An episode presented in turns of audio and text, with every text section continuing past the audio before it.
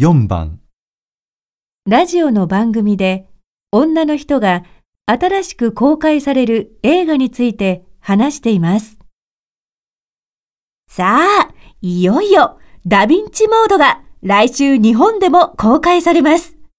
主演はあのロバート・ベッカム。監督もロバート・ベッカム。そうなんです。ベッカム初めての監督作品なんです。これだけでもこの映画見る価値がありますよね。そしてヒロイン役は話題の新人マリリン・ヘップバーン。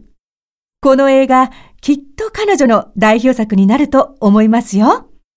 彼女の素晴らしい演技はアカデミー賞ものです。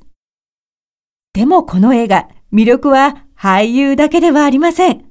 なんといっても注目は映画のラスト。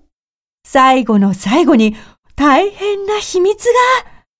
ああ、もうこれ以上はお話しできません。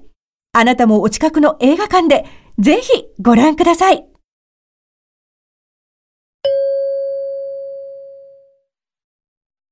女の人は映画の何について話していますか